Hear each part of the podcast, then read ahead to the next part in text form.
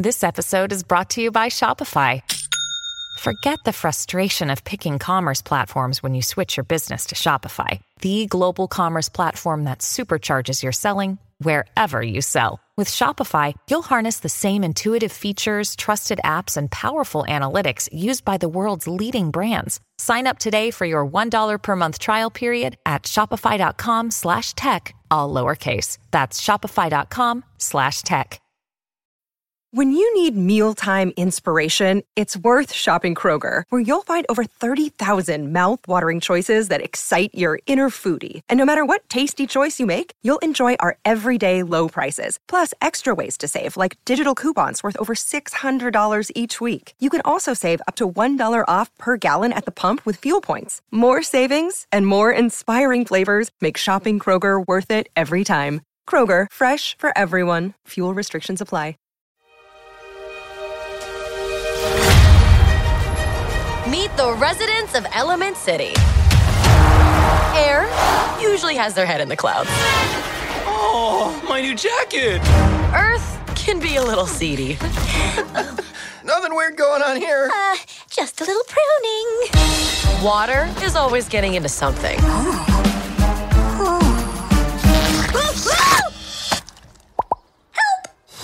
And fire, as ordered, we run a little hot. This shop is the dream of our family. Someday it'll all be yours. But we all live by one simple rule. Elements cannot mix. What the? The pipe squished me all out of shape. Dang. That's better. Oh. So you've never left Firetown? Sorry, buddy. Elements don't mix. Whoa. Hey! Plus, my dad would boil you alive. Why doesn't anyone get to tell you what you can do in your life? Whoa. Ember, I see a change in you. What, hair guy? You live here? It's my mom's place. We got two kids that are swimming around here somewhere. Orca! Follow!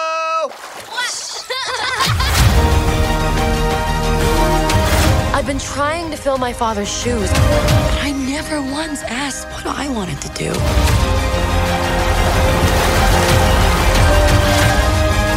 Try this! Dad, those are too hot. I love hot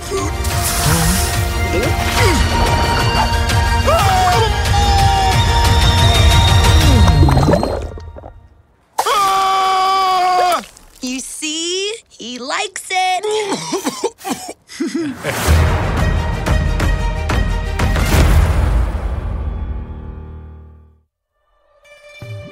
Pixar's 27th feature, Elemental, opens in theaters on June 16th, and today we're joined by director Peter Sohn to talk about the project, which is set in Element City, where water, fire, earth, and air residents live together. The story follows Ember, who's readying to take on her retiring father's shop when she meets a water resident named Wade. Elemental is produced by Denise Rehm and executive produced by Pete Docter. Peter Sohn is a member of Pixar's creative leadership team and previously directed 2015's The Good Dinosaur. Earlier at Pixar, he was a story artist on titles including Ratatouille, for which he voiced Emile, and Up, and his appearance was actually the basis of Russell. I'm Carolyn Giardina. Welcome to The Hollywood Reporter's Behind the Screen.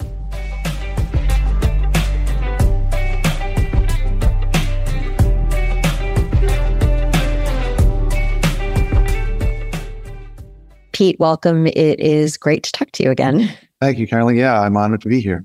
So to start, you have a story by credit in this movie.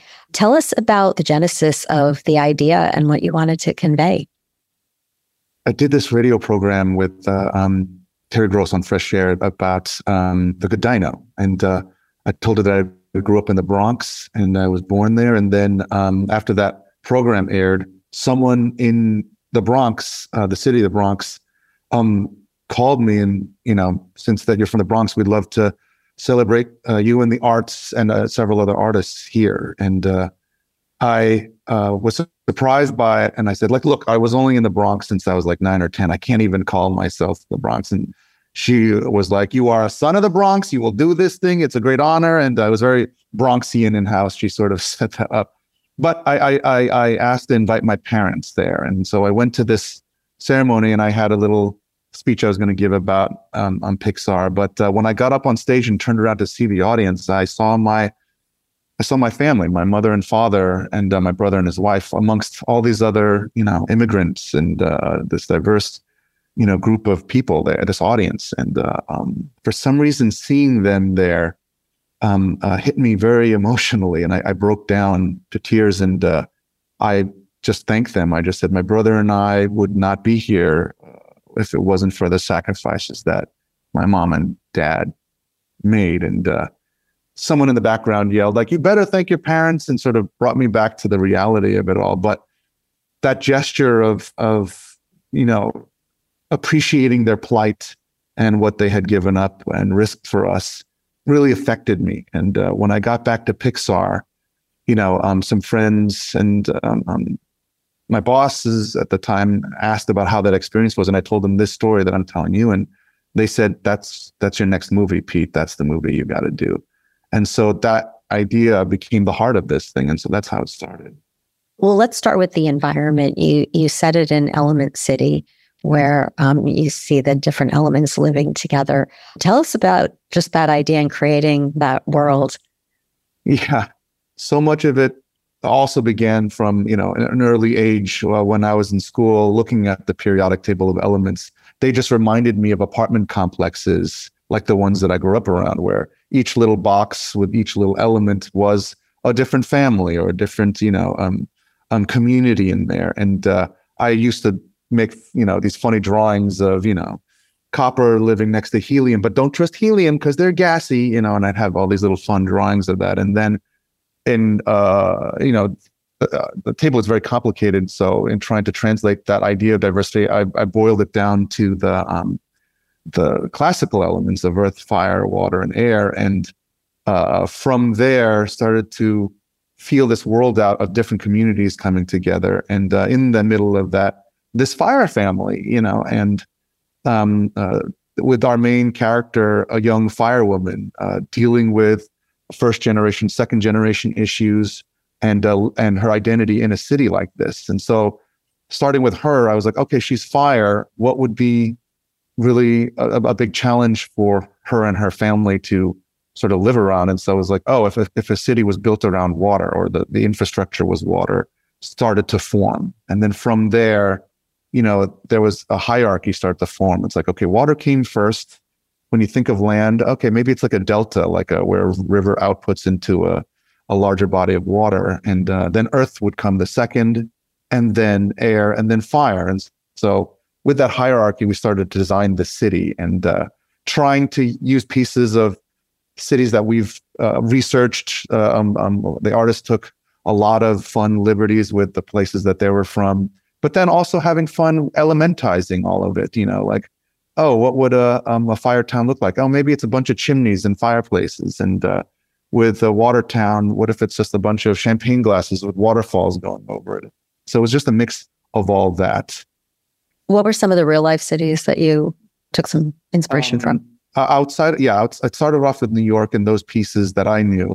But then Amsterdam was a big one, with the canals and how they sort of, webbed all those canals through a city. Venice, Tokyo.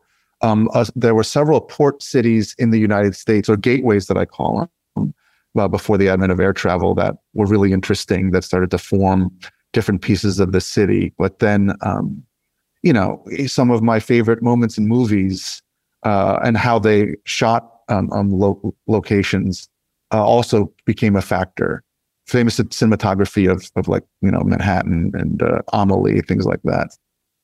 Well, Ember lives in the fire district and is working towards taking over her father's shop as he's planning to retire. I would imagine that her story was very personal for you. Would you talk about creating her character and her story? Yeah, thank you, Carolyn. My father had a grocery store in the Bronx, and the idea of owning a grocery store with the amount of money they had, it wasn't just a store, it was a home. We lived there, and when you're growing up in it, you literally are playing in the aisles. You are literally, eating and having all your meals inside the shop. And so when we were building this fire town, this fire shop that Ember's family had, it was really taking a lot of those memories and trying to make it of a fire culture. You know, my parents sold a lot of different conveniences for different cultures.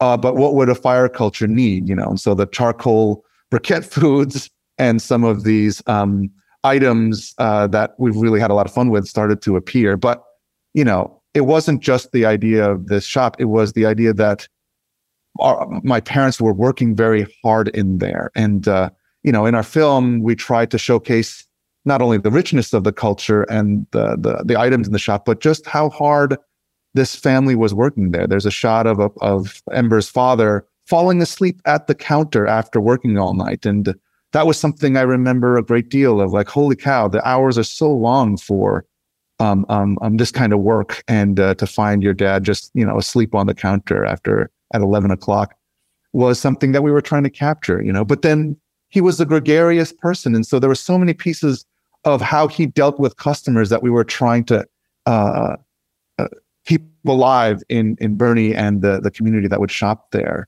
But for Ember, it was a lot of pride that I had of what my father had accomplished that we were trying to invoke, not only in the shop, but also the culture. She's very proud of being Irish. This is her world. It's a hearth. The whole place has been built like a fireplace where a fire can be comfortable burning. And that was, not a big piece of all this. And tell us about Wade, our water resident. The idea of fire and water started very early on for me in the development of this thing. I had married someone that wasn't Korean, and this caused a lot of conflict because my grandmother's literal dying words were like, "Marry Korean," and then she passed away, and there was a pressure that really created a lot of culture clash for me growing up with that. And so I found someone that culturally was very different from my culture. And that was one of the main ingredients to this relationship of these opposites trying to come together. So because they were opposites, when I first started drawing what a fire character was and a water character was, I was just labeling very elementarily, starting with, what do I know of fire? They're passionate. Fire can be deemed like a temper. It could be connected to a creative spark. It's translucent. It glows. It brings light to people. And I was doing the same thing with water, but like, oh, it's go with the flow. It's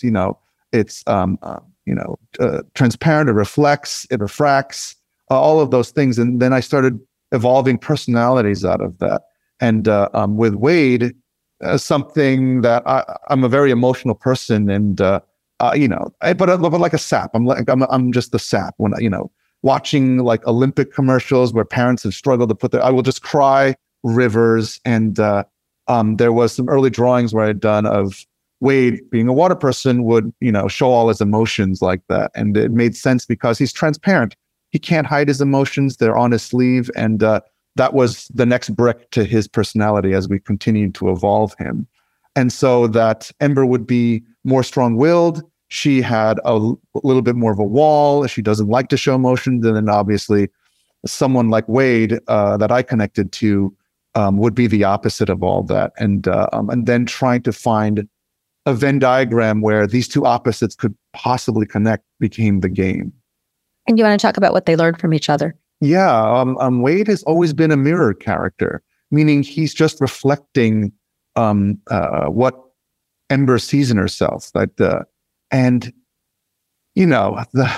this idea of how Wade leads his life through empathy and compassion sort of cracks into Ember's visage of herself, that she begins to see that she also has this wonderful connection that she can have with the world, but she's been sort of pushing it away.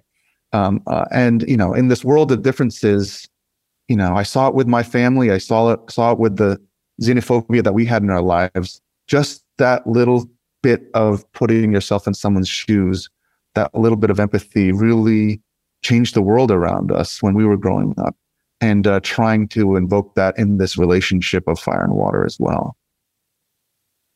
Now, you always hear about the brain trust whenever a Pixar movie is made. Who was on your brain trust? I had several directors, including Pete Docter, Domishi from Turning Red, some new directors that are coming up. Andrew Stanton was part of it. Dan Scanlon was a major part of it.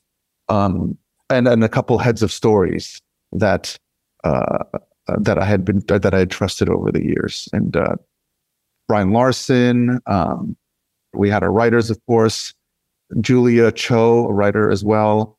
They were all fabulous. And do you want to talk a little bit about the brain trust and, how did that steer the story, or could you give an example?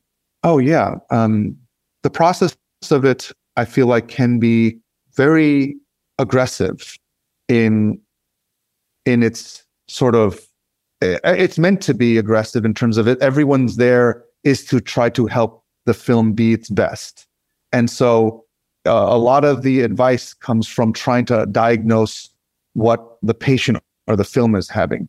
Versus, well, I'm painting that picture only because I've been in other sort of circles where it's just about people telling you how they would make the movie, where what I really appreciate about the groups at Pixar in terms of the brain trust is that they are always there to try to help the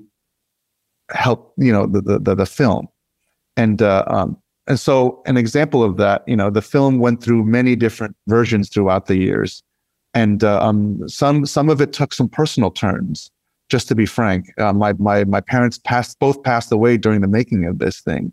In the early development stages, when we were up and going, my father had passed away, and the film took a dark turn that I didn't realize that it had.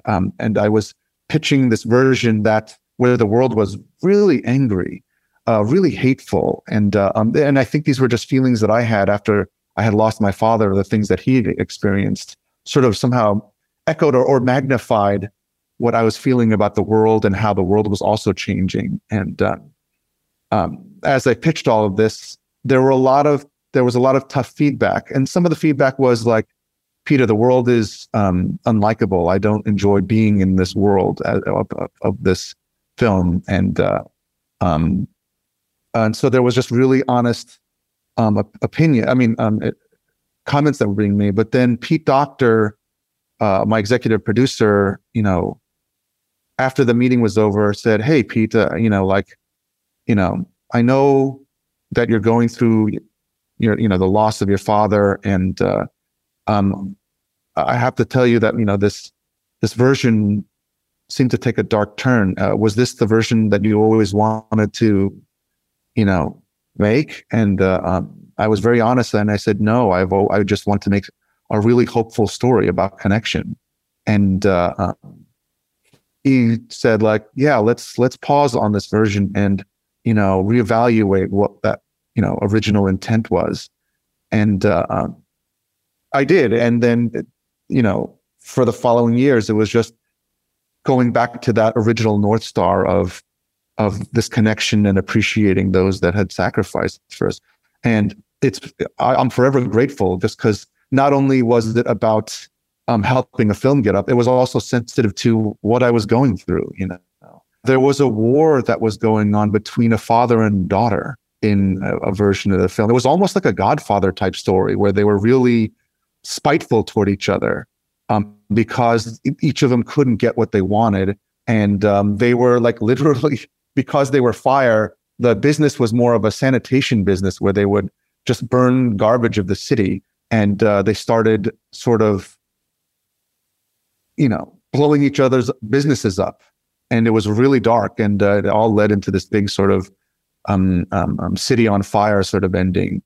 And as it evolved and what you actually made, What do you hope children and adults take away from the film? I mean, look, it was all built to have a really good time in the theater. I mean, this idea of this fantastical world you know, we just wanted to have a lot of fun in it. Underneath all of that, it is a movie about connecting through, you know, understanding our differences and bridging those sort of cultures. Look, if you know, families or children or adults come out of this being appreciative of someone who risked something for them or sacrificed something in their life, that would mean the world to me, Carolyn. You know, it is. The whole film has been trying to find this beautiful way of connecting with each other, and I hope people can feel that. Anatomy of an ad. Subconsciously trigger emotions through music. Perfect. Define an opportunity. Imagine talking to millions of people across the U.S. like I am now. Identify a problem. Creating an audio ad is time-consuming. Offer a solution. Utilize cutting-edge AI. Imagine creating all that in under 30 seconds. Well, we did, to create this ad. To learn more about AI in the audio industry, download the white paper from AudioStack.ai. Pixar also often talks about research that was done. Would you talk a bit about that? Well, there was a little bit of research that I was able to do early on before COVID hit.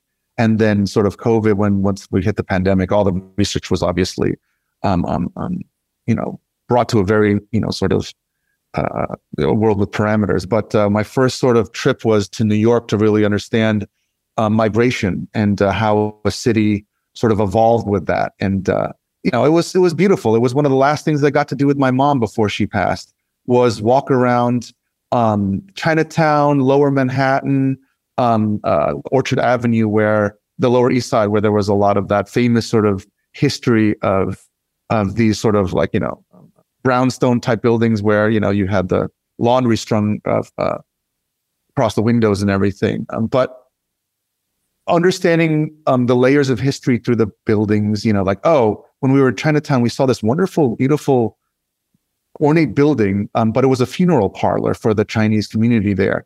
But I had researched that, like, oh, this used to be an Italian bank, and that's why it was so ornate. And some of those layers really were inspiring to see. Like, yes, communities come through trying to make an imprint and trying to make a wonderful life for themselves. And so in the movie, you'll see that type of history that we were trying to capture as well. That when this fire, a couple comes to the city for the first time, they arrive in what was, you know, originally an Earth neighborhood. But then it slowly evolves into a fire neighborhood, trying to bring some of that sort of inspiration in there. And then from there, it was a lot of science research. We had talked to, you know, firefighters, we talked to engineers and scientists about the different powers of the elements, of what fire could do, how it could burn, and what the fuel sources might be, how it could change color with different fuel sources, with water, the power of, like, how it could move through cracks, but really have the power to, you know, push, you know, heavy materials, its refraction, you know, like when it freezes, all of this stuff. We all started doing that kind of research as well, which was really fun. I was doing this homework stuff with my kids too, and trying to find, like, you know, how much soap would it take to create a bubble in water? You know, could we use a lens to of water to burn something, you know, like a magnifying lens? And well, water and fire are also two things that are notoriously very difficult to do in computer graphics. So is this also something that I was imagining that you're working with your technology team on? Yes, so exactly. As though that research was being done in terms of the visual side of this, or the character side, yeah, the building them was also being was started. And so I wouldn't call that research. I would just call all of that experiments, Carolyn. There were so many experiments being started at that time of what could we do with our current technology with fire and water. And we found very quickly that we were very limited to it. Meaning, you know, there was the last sort of firework that we had seen was these effects that was done on the film Onward, which was a very realistic fire. And when we turned that fire on for our main character, Ember was terrifying. She looked like a monster from, the Lord of the Rings movie. And so that first test immediately forced us to go, like, okay, how do we find a caricature to this fire? How do we control this so that we can allow features on this thing? And so more experiments started that way until we found this balance between realism and, very 2D look to Ember. But then on top of that, there was no pipeline for creating a simulation or this effect of fire for every shot of the film.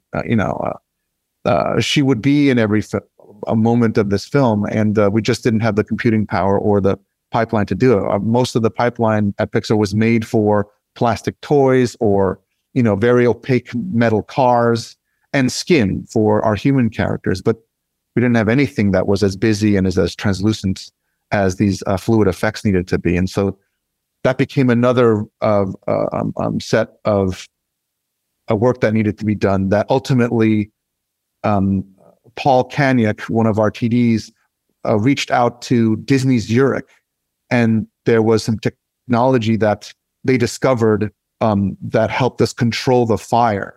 It was called NST. It was Neural Style Transfer, where it was able to take realistic fire and transfer a graphic quality in three dimensions to it. And that really helped find our look to the film. And then once we found fire, the look of Ember, water, and all the other subsequent elements, we would base off of that design aesthetic.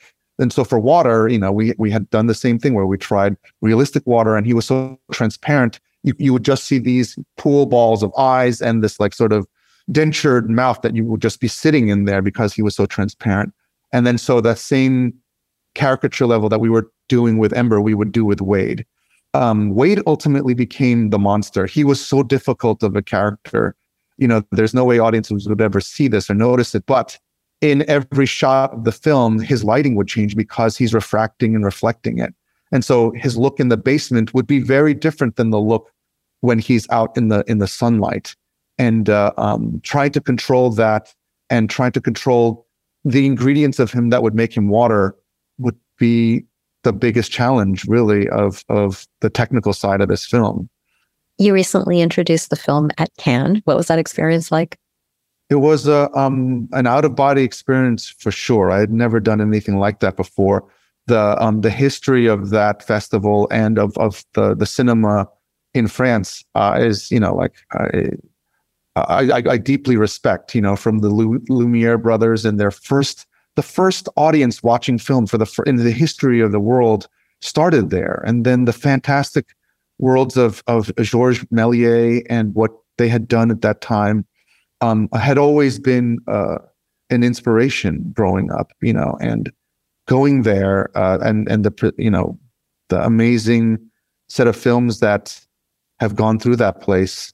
It's quite an honor. And then getting to, it's terrifying too, Carolyn. Like I can't tell you how nervous I was, walking down some of these red carpets where they just, are flashing cameras in you, and I'm not used to any of it. And it was very intimidating. And so by the time you sit in your seat, your heart is about to, jump out of your body, and waiting for the audience. You could feel that they were engaged, and by the end of it, they were all standing up in the darkness. I didn't even see them when the credits were rolling. And then once they stopped the credits midway and turned on the house lights on, and I was shocked to see all these people that were standing in the dark, just applauding the film. And I'll never forget it.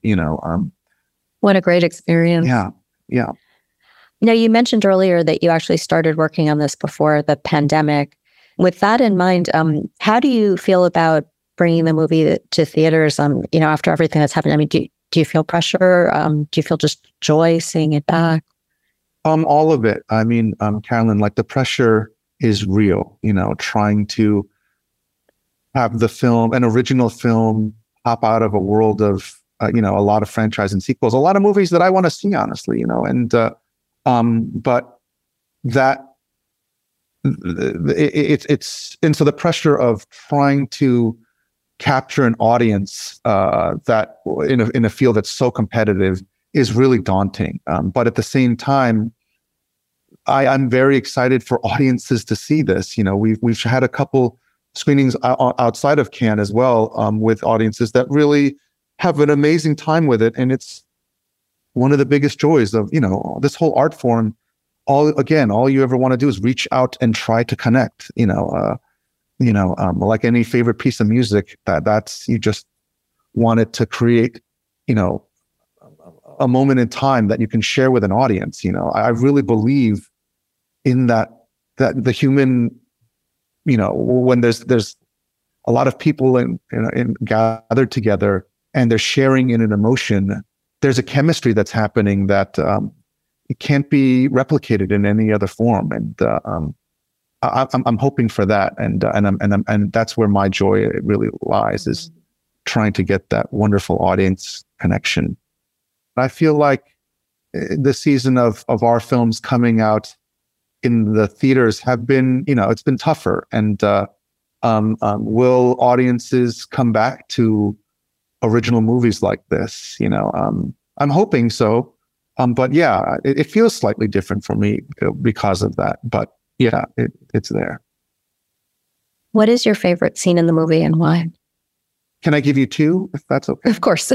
So there's a really funny one that I love that really plays to the culture clash and to the elementizing of the world.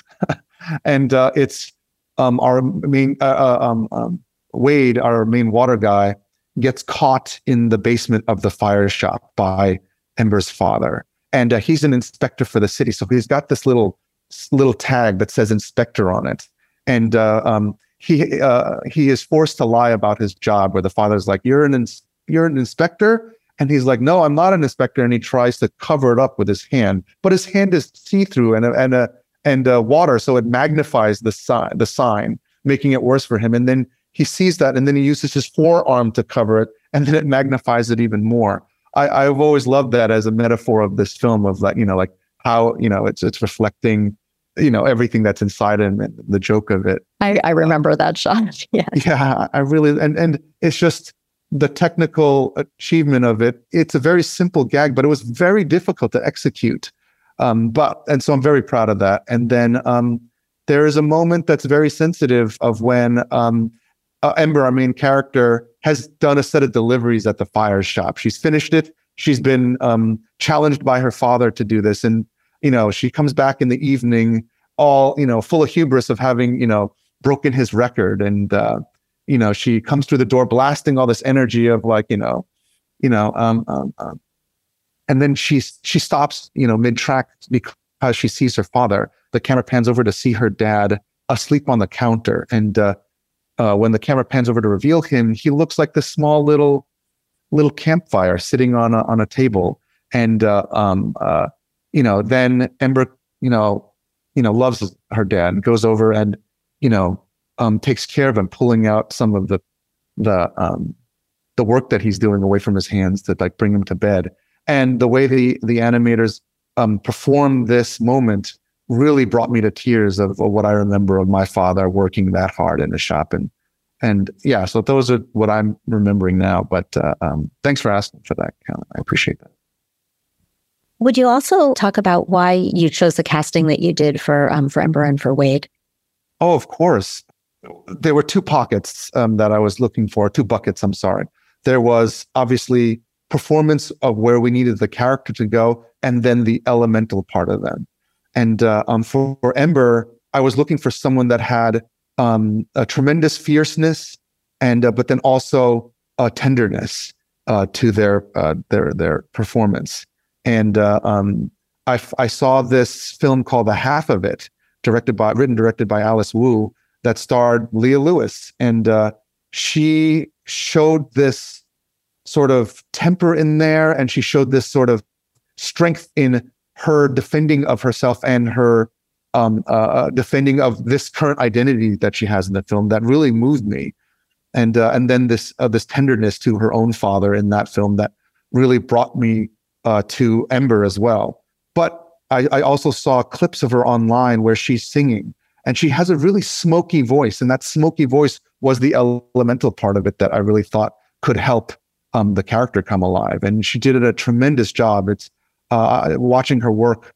She winds herself up in this way before every line that brings her right there. And I've never seen anything more raw before. And I'm so thankful for her performance. And then with Wade, There was a very similar sort of a pattern trying to fill those two buckets. I had seen this film called Uncorked, where Mamadou Ache plays sort of this, it works in a wine shop selling wine, and his dream is to be a sommelier.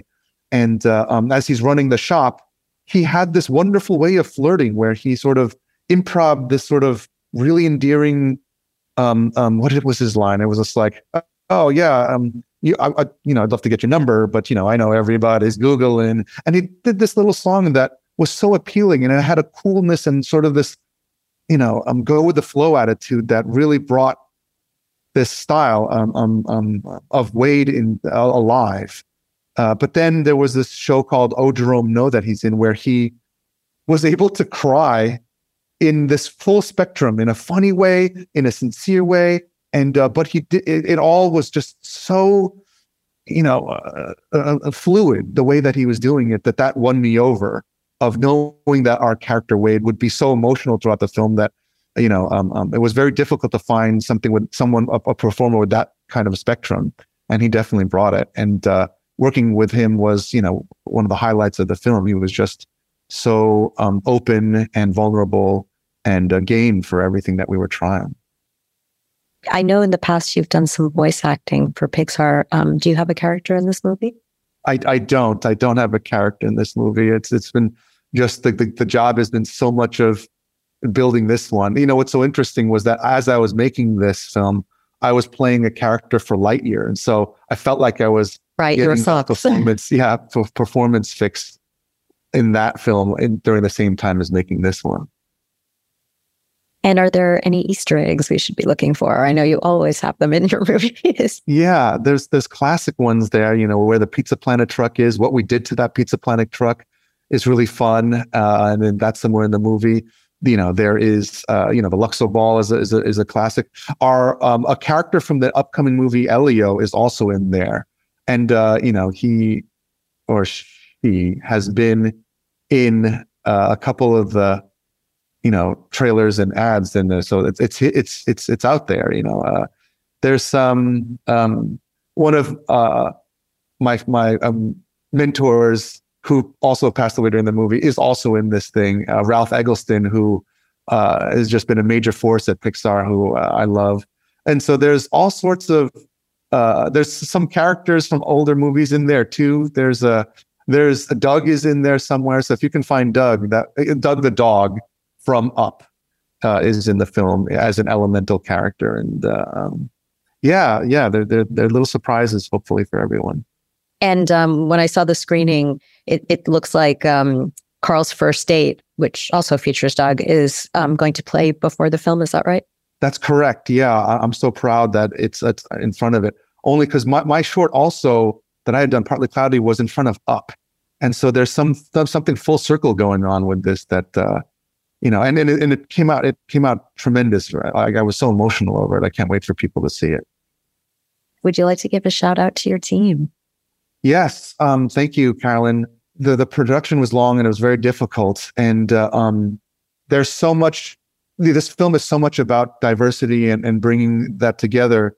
That we had these sort of, I don't know what you would call them. I guess it was part of the research where we asked so much of the crew personal questions and gathering personal stories of their experiences with their parents or them as parents, and some of the crew that had first and second generation stories as well. And we tried to bring so much of all of that into the film. And I'm so grateful for not only the amazing technical work they had done, but also for all the personal, vulnerable pieces of themselves that they put into the film. And so I'm forever grateful. Thank you, Pixar. Thank you, Pixar crew, for all that you gave for. Thank you. Well, Elemental opens on June 16th. And Peter, it has been so great to talk to you again. Thank you. Thank you, Carolyn. I really appreciate it. Thank you so much.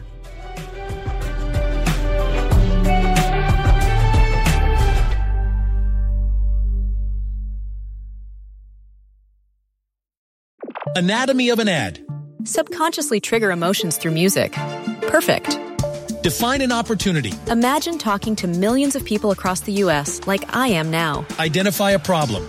Creating an audio ad is time-consuming. Offer a solution. Utilize cutting-edge AI. Imagine creating all that in under 30 seconds. Well, we did, to create this ad. To learn more about AI in the audio industry, download the white paper from AudioStack.ai.